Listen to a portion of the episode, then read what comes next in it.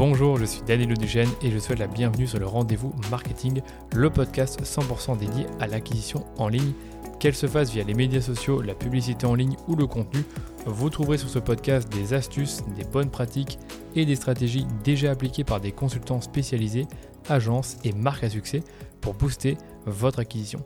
Et quant à moi, je me charge de tout dégrossir avec mes invités ou en solo afin que vous puissiez mettre en pratique ces conseils et ces stratégies dans votre business. Mais attention, dans le digital, ce qui était vrai aujourd'hui ne le sera peut-être plus demain, alors abonnez-vous à ce podcast pour rester constamment à jour. Ce podcast est rendu possible par DHS Digital, l'agence Social Ads experte en publicité Facebook que j'ai lancée pour accompagner les marques, jeunes ou établies, à accélérer leur croissance.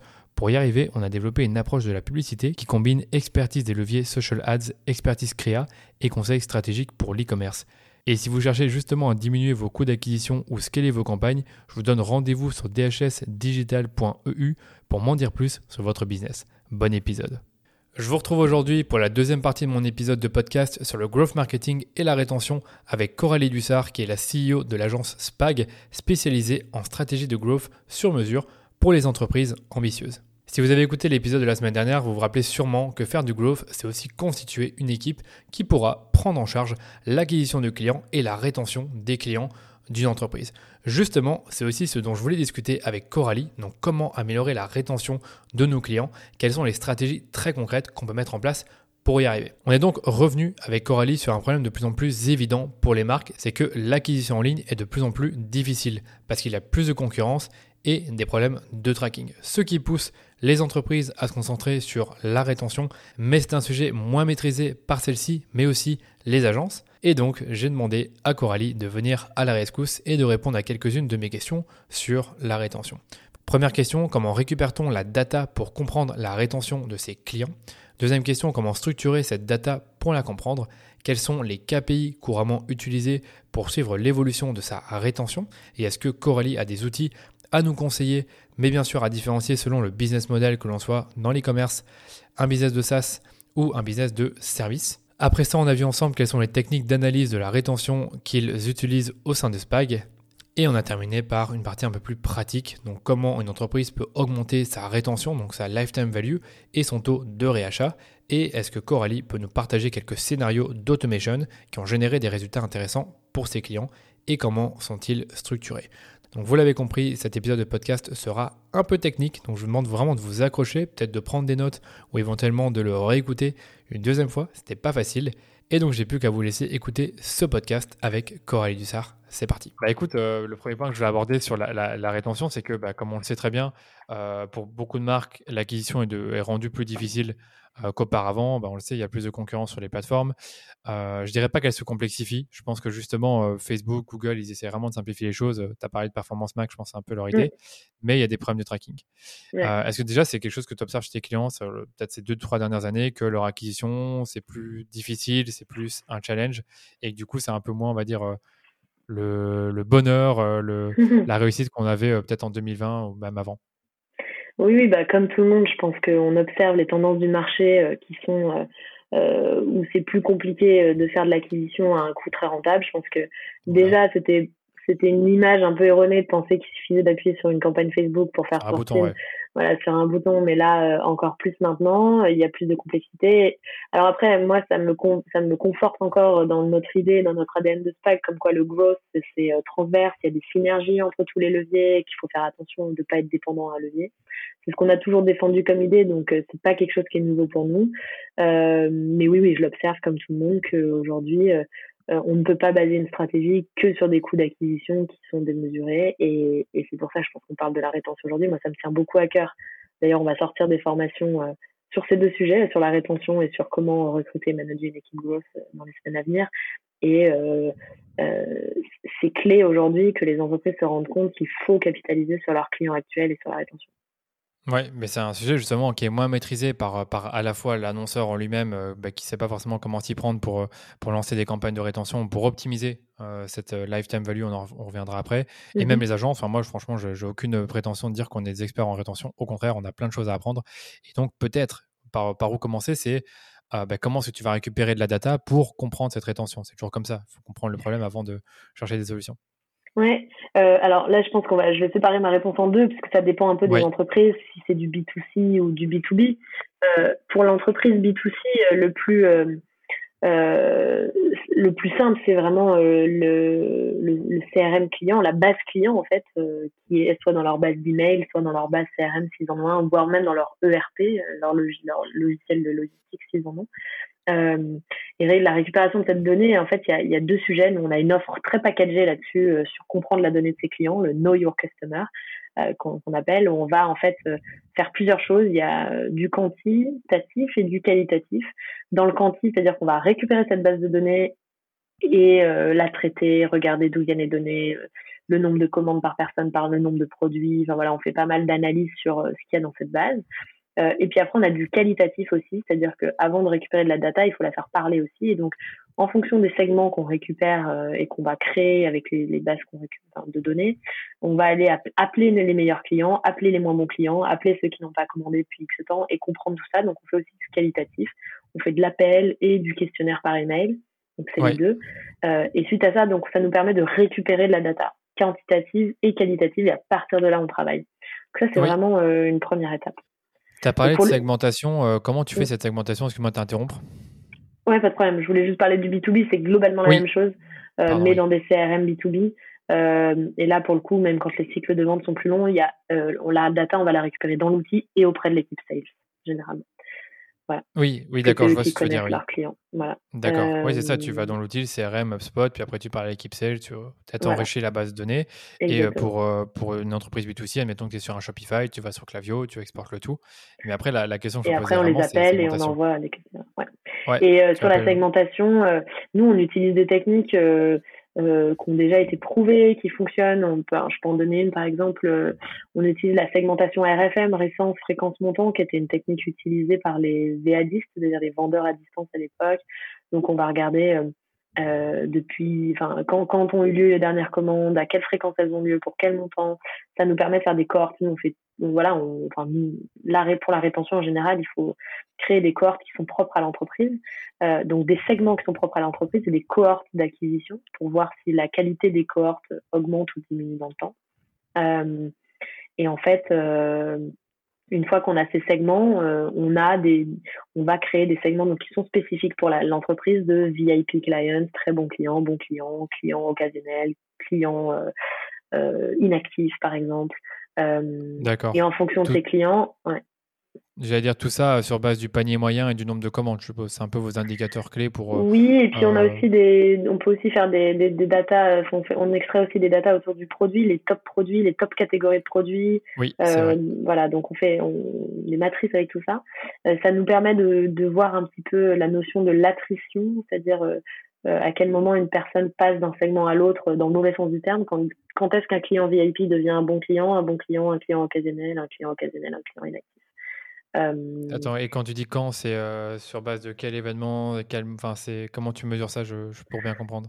Ben, en fait, nos, nos, nos segmentations de clients, euh, elles vont avoir des spécificités. On va dire que par exemple, que pour une marque de, je sais pas moi, de lingerie, un bon client est quelqu'un qui va commander pour environ 100 euros tous les trois mois.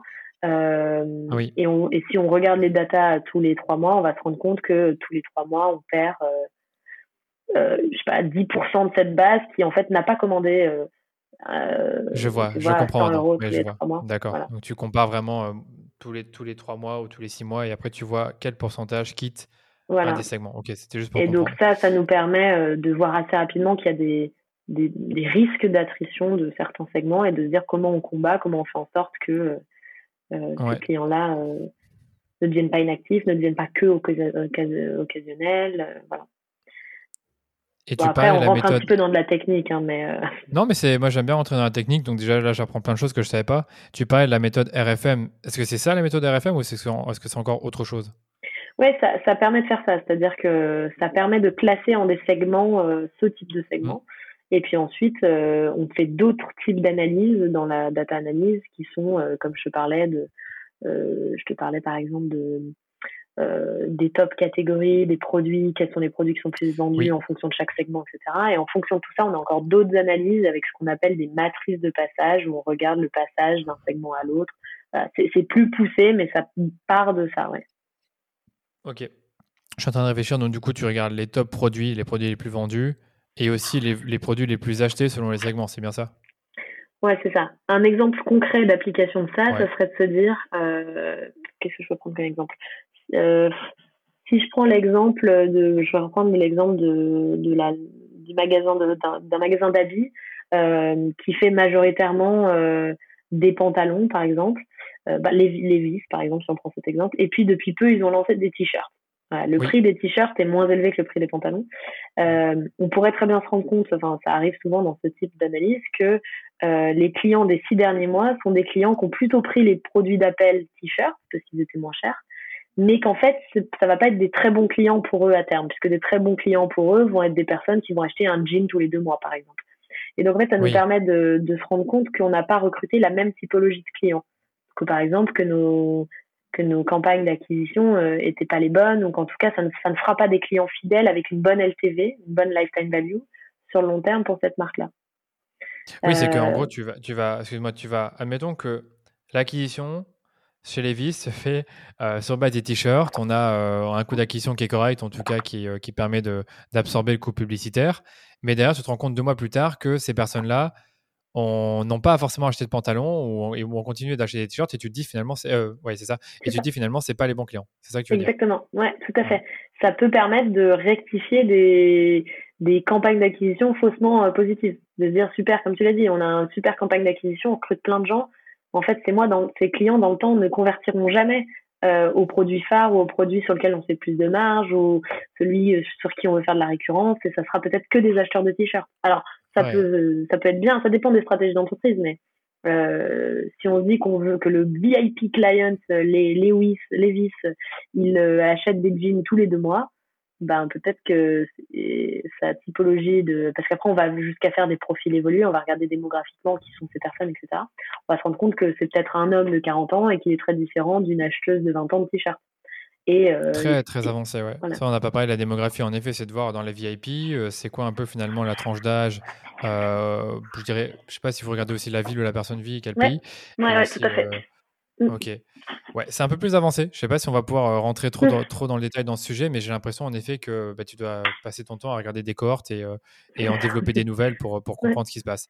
Mais c'est pas mal. Franchement, j'essaierai de, de, me remettre dans cette conversation-là à l'occasion et de me poser les bonnes questions.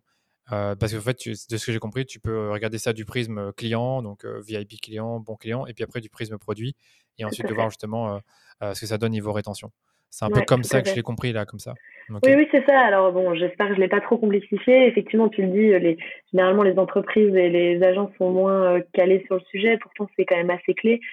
Et donc, c'est aussi assez classique de faire appel à des prestataires extérieurs pour faire ça. Puisque vrai. Nous, on va faire toujours les mêmes analyses tous les six mois et leur donner les clés pour que eux ensuite puissent euh, mettre en place leur stratégie de euh, euh, tu vois d'automation, de fidélisation, de voilà un peu classique de rétention. Ils sont pas obligés de maîtriser cette partie d'analyse de data eux-mêmes. Voilà, parce qu'il faut des profils spécifiques. Nous, on a des data scientists, on a des outils de data science. voilà, donc c'est normal. Donc ça, c'est le, data, le data scientist qui fait ce travail-là. Ouais, tout à fait, chez nous. Et puis nos experts CRM qui sont habitués à analyser ces cohortes. Et ça se fait par Excel ou alors directement dans le CRM enfin, Ça dépend un peu du CRM. Alors non, ça se fait pas directement dans le CRM. Généralement, les CRM ont des fonctions euh, d'export, enfin des, fonctions d'export, mais en tout cas leurs fonctions de, données euh, sont assez euh, limitées. On peut avoir une LTV, mais de là avoir des cohortes, les bonnes cohortes qu'on veut analyser, c'est plus compliqué. Donc oui, on fait de l'extraction sur Excel. Ok, c'est compris. Je suis en train de réfléchir là pour ceux qui sont sur Shopify, mais je sais qu'il y a des outils comme euh, Polar Analytics, dont bah, justement j'ai eu le fondateur sur le podcast il y a 2-3 mois, qui permettent de faire des petites cohortes sympas et de faire des filtres vraiment plus avancés. Ça, je recommande pour ceux qui nous écoutent, vu qu'on avait parlé de rétention avec, lui, avec euh, David aussi. Mmh Donc, euh, il avait parlé de ça maintenant que j'y pense, et il m'avait dit que tu peux faire vraiment des filtres à l'infini. Donc, ça, c'est bien pour un data scientist ou quelqu'un qui veut s'amuser. Polar Analytics. Il y a aussi Triple Whale sur Shopify, qui est un peu moins connu, mais qui fait ce même genre de fonctionnalité. Après, bon voilà, chaque business est différent. On a tous des CRM un peu différents ou des CMS différents. J'ai mmh. l'impression que la méthode un peu universelle, c'est Excel. Oui, et puis après, nous, on, fait on peut aussi intervenir avec des données de l'INSEE. Tu vois, quand on parlait de démographie et qu'on va les comparer, euh, euh, après, on peut rentrer dans des choses plus pointues. Euh, quand on regarde aussi, par exemple, des acheteurs, on fait beaucoup de drive to store, par exemple, ça nous arrive pour essayer de driver des visiteurs à des magasins donc là, on va regarder euh, toutes les typologies d'habitants à côté, où est-ce qu'il faut aller chercher les clients. Voilà, là, on, rentre dans des données aussi de l'open data, des, données publiques qu'on vient, qu'on vient croiser avec les données des clients. D'accord, oui, je comprends. Donc euh, aussi euh, comparer avec des benchmarks ou des, données publiques. Ok, je comprends. C'est logique, hein, sinon euh, si on ne sait pas vraiment se comparer à quelqu'un, c'est un peu parfois compliqué de savoir si on est bon mm. ou si on est mauvais. Ben, justement, puisqu'on parle de, ça, quels sont un peu les KPI que tu vas couramment utiliser pour poursuivre cette rétention, donc au-delà des cohortes et de, des, des segments Est-ce que tu regardes, je suppose, la LTV, mais ça c'est le plus connu, mais est-ce qu'il y a d'autres KPI que vous regardez? Oui, donc la lifetime value ou la valeur vie client en français, c'est quelque chose qu'on regarde puisque c'est le, profit généré par un client sur toute sa vie de client. Donc ça, c'est là, euh, c'est le KPI de base. Après, ce, KPI, on le décline en fonction de segment. Donc la LTV d'un très bon client, la LTV d'un bon client, la LTV d'un client occasionnel, voilà. Euh, là, on rentre un petit peu plus dans le détail. On regarde beaucoup euh, euh l'attrition, comme je disais, donc le churn, c'est-à-dire le quand est-ce que les clients partent. Euh, et là, on rentre parfois dans du qualitatif. Pourquoi, quand, comment euh, On va creuser un petit peu plus en détail. Euh, qu'est-ce qu'on peut regarder aussi euh, Après, en vrai, les, KPI sur la rétention, ils dépendent vraiment du business des entreprises. Si on est sur, ça peut être un nombre d'utilisateurs actifs, si on est sur du SaaS ou si on est sur du, voilà, quelque chose de plus de plus technique. Ça peut être, euh, euh, comme je disais, sur du e-commerce, un nombre de clients qui a déjà acheté dans un certain nombre d'années. Ça peut être, euh, quand on est sur de l'application, nous on a travaillé pour des applications de sport, ça peut être un nombre de, de sign-up, un nombre de gens qui ont utilisé l'application, qui ont fait un certain nombre de, fonctionnalités en un certain temps. Voilà, il y a, y a en fait, a pareil, la fréquence peut être plus importante sur certains, euh, sur certains clients. Pour d'autres, ça va être plutôt le montant du panier moyen. En fait, ça dépend vraiment du business model. Euh, mais globalement, ça va être entre un nombre d'utilisateurs actifs, d'utilisateurs actifs, d'utilisateurs actifs, pardon, un nombre d'acheteurs. Et puis, globalement, c'est toujours, euh, ça revient aux récentes fréquences montant. Hein. Quand est-ce qu'ils reviennent, euh, combien de fonctionnalités ils utilisent, combien ils dépensent en moyenne, combien ils dépensent sur toute leur vie de client. Voilà. Ok, super clair. Je, le garde en tête aussi, c'était bien, bien résumé. Euh, vu qu'on a parlé un peu de méthode d'analyse de la rétention, je posais la question si tu as d'autres techniques d'analyse de rétention que vous utilisez au sein de SPAC qui peuvent être partagées euh, en quelques minutes ou justement c'est peut-être un peu trop avancé? Parce que là, tu as parlé du euh, RFM. Et... Oui, j'allais dire, ce qu'on regarde beaucoup, c'est ça, c'est ces matrices de passage. Donc, c'est toute la notion, tout autour de la notion d'attrition. Et j'ai peur de rentrer un petit peu plus dans le détail là-dedans. Euh, il y a ça et il y a aussi euh, tout ce qui est euh, euh, suivre une cohorte dans le temps. Donc ça, c'est peut-être plus abordable pour des gens qui s'y connaissent en acquisition.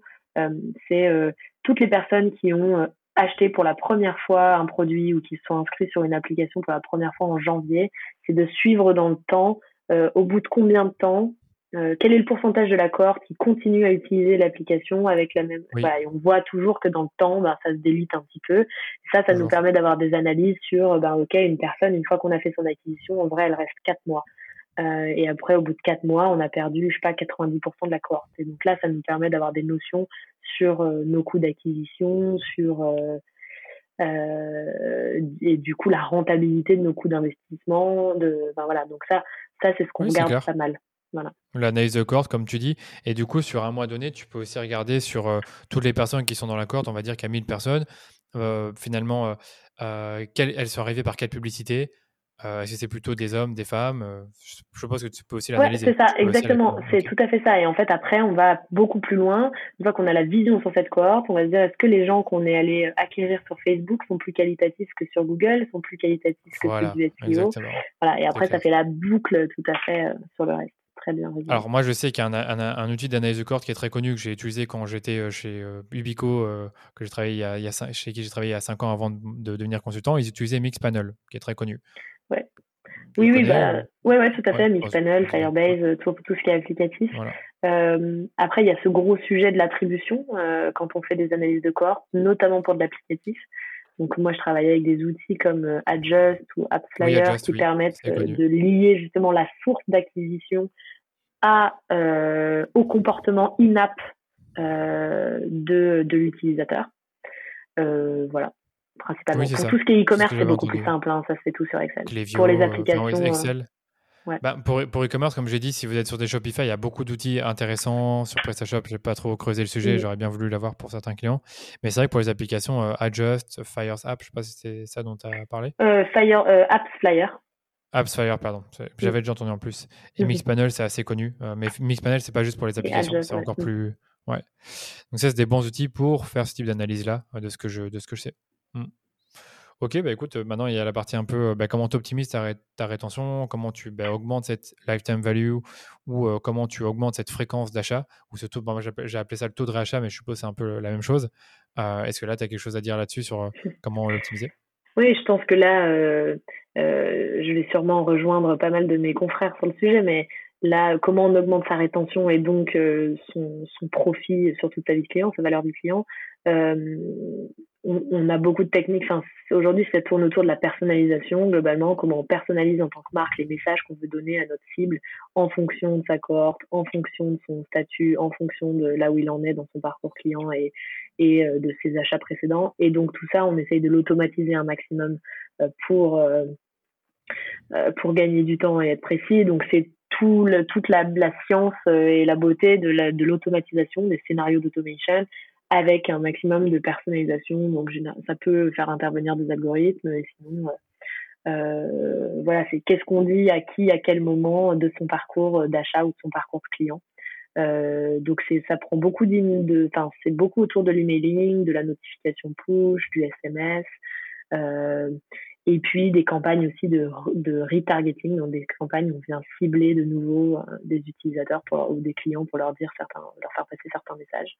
Euh, et puis après, il y a deux autres techniques généralement qui sont euh, très souvent euh, mentionnées. C'est alors tout ce qui est autour du programme de fidélité dans sa globalité. Et puis il y a plein de choses qui se passent aujourd'hui avec les NFT. Et puis de quoi il y a de quoi être créatif et sortir. Être créatif, oui. oui. Ça marche pas pour toutes les marques, hein, mais. Non, ça marche pas pour tout le monde, mais je pense vraiment que les NFT, c'est un super outil, justement, comme tu dis, pour euh, faire rentrer tes, clients dans une communauté, leur donner accès à certains euh, privilèges euh, bah, qui sont uniquement disponibles pour ceux qui ont un NFT de la marque. Donc, je pense que ça, on en reparlera peut-être dans un, deux, trois ans quand ce sera bien développé, parce que là, on en parle moins vu que c'est un peu la récession économique, donc c'est un peu moins de un peu moins dans l'esprit.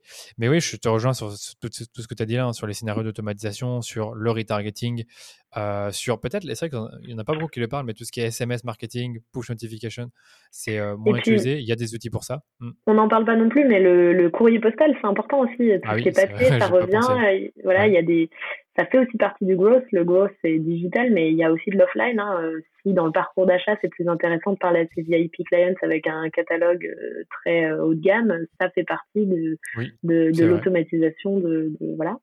Et puis, le dernier sujet, c'est le, ce qu'on appelle le referral dans le dans, dans le ce fameux funnel AARRR ah, dont on parlait. tout ce qui est en fait euh, parrainage et comment on fait en sorte que justement les clients nous recommandent, en parlent à d'autres, en plus eux-mêmes de réacheter. Donc ça c'est vraiment le ce qui vient boucler la boucle à la fin.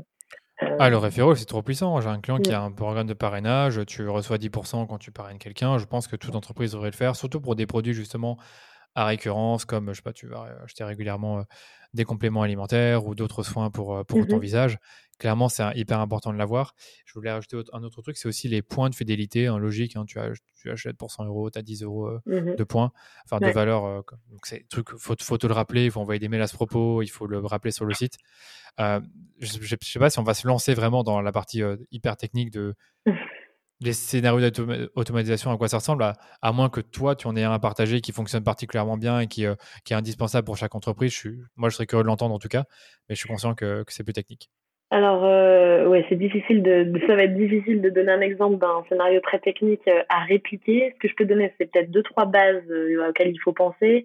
On parle souvent de, de, récupération de paniers abandonnés pour du e-commerce. Voilà, c'est un peu une base. comment on met un scénario euh, pour des personnes qui sont allées presque au bout mais pas au bout et comment on récupère de l'info justement sur pourquoi elles n'ont pas passé euh, le cap, euh, des scénarios après le premier achat pour accompagner les gens dans leurs achats et ne pas oublier de rester de rester en, top of mind, hein, de rester à leur à leur esprit parce que ne faut pas oublier aujourd'hui qu'il il faut au moins huit points de contact pour qu'une personne passe un passe à l'acte d'achat ou en tout cas s'engage. donc c'est même s'il et puis les gens sont beaucoup moins fidèles à certaines marques. Hein. On est sollicité de partout aujourd'hui et le marketing devient meilleur. Donc il faut rester présent dans leur esprit. et sinon, moi j'ai quelques exemples qui ont bien fonctionné. je peux donner, pardon, plutôt dans le e-commerce, une marque pour laquelle on a travaillé en Allemagne qui fait des des cures de jus de jeunes liquides en fait où il faut plutôt boire des jus que manger pendant certains jours Là, on avait mis des scénarios d'automatisation très puissants en, fonction de quelle cure ils achetaient. Ils avaient déjà tout le programme de cure automatisé, un petit peu avec des reminders, pourquoi il fallait le faire, etc. Et en fonction de ça, et puis euh, de leur euh, euh, satisfaction ou pas à la fin d'une cure, on le, un certain nombre de temps après, voilà, on, les, on leur conseillait des nouvelles cures, des nouveaux jus pour continuer à, à, faire les bienfaits de leur cure. donc ça, sur de la personnalisation suite à une cure, ça peut être, tu parlais de compléments alimentaires tout à l'heure, ça peut être ce type de, de, où il y a de la récurrence dans le produit. Ouais, j'aime bien ces business-là, c'est des business géniaux. Enfin, tu as, des choses super intéressantes à faire du point de vue rétention. Mais c'est vrai qu'en effet, après une cure de 30 jours, est-ce que tu peux proposer quelque chose d'autre? Euh, Tu parlais de, peut-être de, savoir si ça s'est bien passé. Comment tu fais à savoir justement si la personne est satisfaite de sa cure? Tu poses des questions c'est le, ouais, des questionnaires, c'est tout le lien avec euh, justement la partie customer service. Hein, ça, c'est important pour. Euh, euh, que le, les équipes growth marketing soient liées avec les sales pour le B2B et avec le customer service aussi pour le B2C pour récupérer de la data sur leurs clients. Donc oui, ça passe par euh, des appels, des feedbacks, euh, des surveys, des questionnaires. et puis en fonction de ça, on repropose, on, on, envoie de l'éditorial pour les accompagner dans le post-cure, puis la reprise d'une cure et essayer de, de faire en sorte que ce temps se réduise tout en respectant, en l'occurrence pour ces sujets-là, les recommandations des naturopathes. Et voilà. Euh, un autre exemple qu'on a mis en place, c'est des scénarios de personnalisation autour du vin euh, pour une plateforme qui mettait euh, qui, vendait du vin direct producteur et c'était de dire en fonction de tel achat là là ça devient super précis on avait développé un algorithme mais si vous avez acheté deux fois du blanc de Bourgogne on va vous proposer soit des blancs de Bourgogne soit des blancs avec des cépages qui se rapprochent soit une recommandation en rouge euh, qui a les mêmes, euh, euh, disons, tonalités, je ne sais pas si comme ça, ou en tout cas qui pourrait plaire à un palais à qui le vin de Bourgogne blanc plaît, etc. Voilà. Donc, là, après, surtout sur des produits hyper complexes comme le vin, il y avait tout ce, tout ce sujet autour des algorithmes de, de préférence mais aussi de la saisonnalité. Donc voilà, on rentre dans l'été, vous êtes plutôt un acheteur de type vin rouge avant, comment on vous propose des vins rosés, avec quel type euh, euh de euh, voilà de goût, de senteur, de texture, voilà. Et donc ça, ça c'est des scénarios très complexes qui après nécessitent euh, généralement des algos. Voilà. Qui nécessitent des algorithmes, c'est ça que tu Des algorithmes, ouais, tout à fait. D'accord, ok. Mm. Ok, ouais, c'est vrai que c'est un peu plus complexe comme tu le dis là. C'est comme tu l'expliques, c'est simple à comprendre, mais en effet, pour le mettre vraiment en place techniquement, ça ne doit pas être facile. Euh, et là, bah, je sais que les, CRM euh, classiques ou les, les euh, autorépondeurs peuvent te permettre de faire déjà des choses intéressantes. ça dépend mmh duquel, bien sûr. une autre, un autre que je pourrais, un scénario qui me semble intéressant aussi à rajouter, c'est celui bah, des clients qui n'ont plus acheté depuis X temps. Et donc, comment tu les relances? Peut-être que tu as des techniques pour bien les relancer et le, le faire sans que ce soit spammy ou pushy Ouais, sans, sans surprise, c'est souvent les plus durs en fait. Donc c'est, c'est, si je reviens à mon sujet d'avant des cohortes et de l'analyse, c'est ah, quand on parle de l'attrition, c'est comment on fait pour que quelqu'un ne devienne pas euh, cet acheteur dormant ou inactif et comment on fait pour le garder au moins actif un minimum parce que on sait très bien que les scénarios de récupération en fait, hein, de, euh, où on vient euh, essayer de réactiver, de, de, de, de, désendormir des clients euh, sont ont généralement des taux beaucoup plus faible en fait de, de réussite. Euh, donc j'ai pas vraiment de, de, conseils sur ces sur ces business là. il faut nous on essaye plutôt de faire du qualitatif sur ces funnels là de comprendre pourquoi la personne n'achète plus et chez qui elle est partie. Concrètement, généralement, elle est partie dans chez une autre marque. Euh, qu'est-ce qui l'a motivée à partir chez une autre marque euh, euh, et à quel moment, pourquoi. Voilà. Donc on essaye avant avant de lancer des scénarios d'automation sur des clients dormants ou inactifs de d'essayer de faire un petit panel euh, pour comprendre euh, des exemples de raisons. D'accord, c'est une bonne remarque. C'est vrai que j'avais pas pensé à faire ça d'abord avant d'envoyer un, euh, justement peut-être un mail plus ciblé sur après avoir compris les raisons mm. sur bah, finalement qu'est-ce qui pourrait les faire revenir. Ok, compris. bah, écoute, moi j'ai plus de questions sur ce sujet-là. je sais qu'on a, a, passé parler pendant plus d'une heure, presque une heure et demie. Mm. Donc je vais pas je vais pas aller beaucoup plus loin. J'ai eu pas mal de. Enfin, je trouve que tu as donné des conseils hyper intéressants, mais qui demandent aussi d'être d'être réécouté et en tout cas d'être assimilé. Peut-être que est-ce que tu as quelque chose d'autre à rajouter sur ce sujet-là avant qu'on passe à la conclusion? Non, écoute, euh, j'étais ravie de parler de ces deux sujets. Je trouve que euh, ils sont euh, tout le sujet d'une équipe de, de, la création, enfin de recrutement, de management d'une équipe growth sont des sujets qui sont difficiles à appréhender quand on n'est pas dans le milieu et pour autant tout le monde aujourd'hui se dit il faut que je recrute un head of growth, donc c'est important de d'en parler. Et pareil pour la rétention, c'est souvent le mal aimé du growth qu'on, puisqu'on parle souvent que de l'acquisition. Euh, et c'est important euh, de plus en plus dans nos temps incertains de s'y consacrer euh, et en, et, en, détail. donc non, non, je trouve ça top d'avoir pu en parler. Et puis comme je disais, nous, on vient de, de lancer deux formations sur le sujet, donc je serais ravie d'en reparler. les mettre dans les notes de l'épisode. Ouais, oui, tu peux en parler maintenant. Hein, tu peux en parler maintenant. Hein. en octobre et ça sera en libre service sur une plateforme. Il suffira de payer pour y avoir accès. On a, enregistrer euh, plus de deux heures euh, sur chaque sujet euh, pour rentrer en détail avec beaucoup de fiches, de templates, voilà.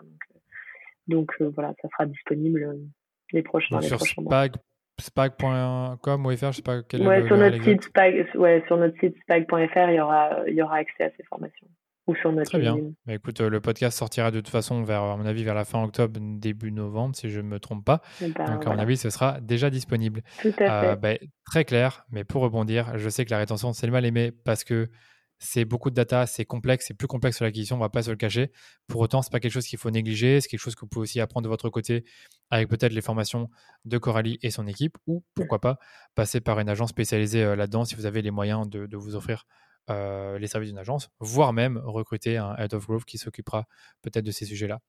Merci en tout cas pour, euh, tous tes conseils, Coralie. Pour conclure, peut-être as-tu des ressources, livres, articles, podcasts à partager sur l'un de ces, deux sujets, sur le coup, sur le growth, euh, enfin, oui, le growth de manière générale ou la rétention? Et voilà. Eh ben, non, mais je voulais déjà te remercier aussi de, de m'avoir invité. Je suis ravie d'être sur ce podcast ça me fait ça me fait hyper plaisir de, de pouvoir partager tout ça euh, sur les alors sur des lectures growth euh, spécifiquement sur ces sujets-là j'avoue que c'est plutôt de l'expérience que j'ai acquise euh, au fil des ans.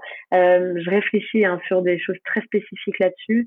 Bah, les, les, livres que j'ai mentionnés, euh, ou en tout cas toutes les, tous les articles que Andrew Chen euh, ou ce que euh, Andresen Horowitz, le, le, cabinet, enfin le, le, le fonds d'investissement aux US sort est très pertinent généralement euh, sur ces sujets, donc euh, je vous invite à les, les suivre. Euh, et puis euh, sur la rétention, bah, dans ce cas, généralement, il faut aller se plonger un petit peu plus dans des livres sur euh, la data marketing, l'emailing, puisque ça fait quand même longtemps que ça existe en vrai. Euh, donc là, pour le coup, il faut aller un peu plus dans des ouvrages spécifiques sur le sujet. Oui, je m'en doute. Est-ce qu'il y a des podcasts ou chaînes YouTube qui parlent de ça? C'est plus technique, ça attire moins de monde, donc je ne sais pas si c'est vraiment euh, des sujets que tu. J'avoue que, je ne saurais pas dire. Ouais, je ne saurais pas dire. Sur des podcasts, euh, il y a des podcasts data. Euh, J'ai pas envie de dire une bêtise, mais je crois que c'est Data Hub. Mais voilà, en tout cas, si vous cherchez des podcasts avec la data, ils donnent des exemples de strates autour de la data. Ok. Pour le Andrew Chen, ça a l'air bien. Je ne connaissais pas, donc euh, j'ai été voir pendant qu'on parlait euh, l'article qu'il avait euh, publié là-dessus, donc ça avait l'air bien. Et je pense qu'il y a un petit site qui parle de tout ça. Par mmh. contre, le deuxième, j'ai pas bien entendu, c'est un autre personne qui, tu m'as dit, en fait, fonds d'investissement US. Oui, Andresen Horowitz. c'est le fonds duquel fait partie Andrew Chen. Andrew Chen est partenaire ah, chez Andresen Horowitz et ils font une newsletter très pointue tous les mois qui s'appelle voilà.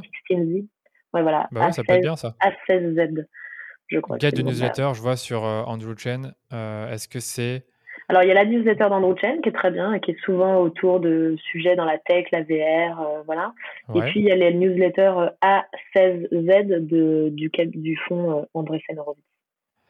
Bah, si tu peux nous envoyer peut-être, enfin moi c'est vraiment un titre personnel, ça m'intéresse toujours. je, encore une fois, je sais pas si j'aurai le temps de vraiment les consulter, mais c'est peut-être ces newsletters, ces, ces sites web, parce que le, le deuxième j'ai pas bien entendu ou le nom de la, du fond. Euh, mhm. c'est toujours bien de les avoir parce qu'on pourra les mettre dans les notes de l'épisode et euh, j'espère qu'on n'oubliera pas de le faire. Ouais, bah, avec plaisir, je te fais ça juste après. Merci, oui, je, merci. J'ai, déjà reçu.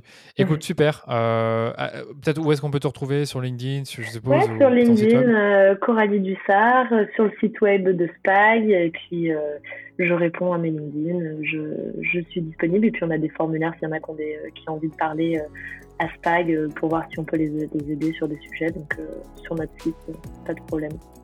Très bien, merci beaucoup. On mettra ça dans les notes de l'épisode. Donc ton LinkedIn, ton LinkedIn, euh, pardon, ton site web et éventuellement un formulaire, enfin un lien vers un formulaire. Super. Merci beaucoup Danilo. Bonne journée.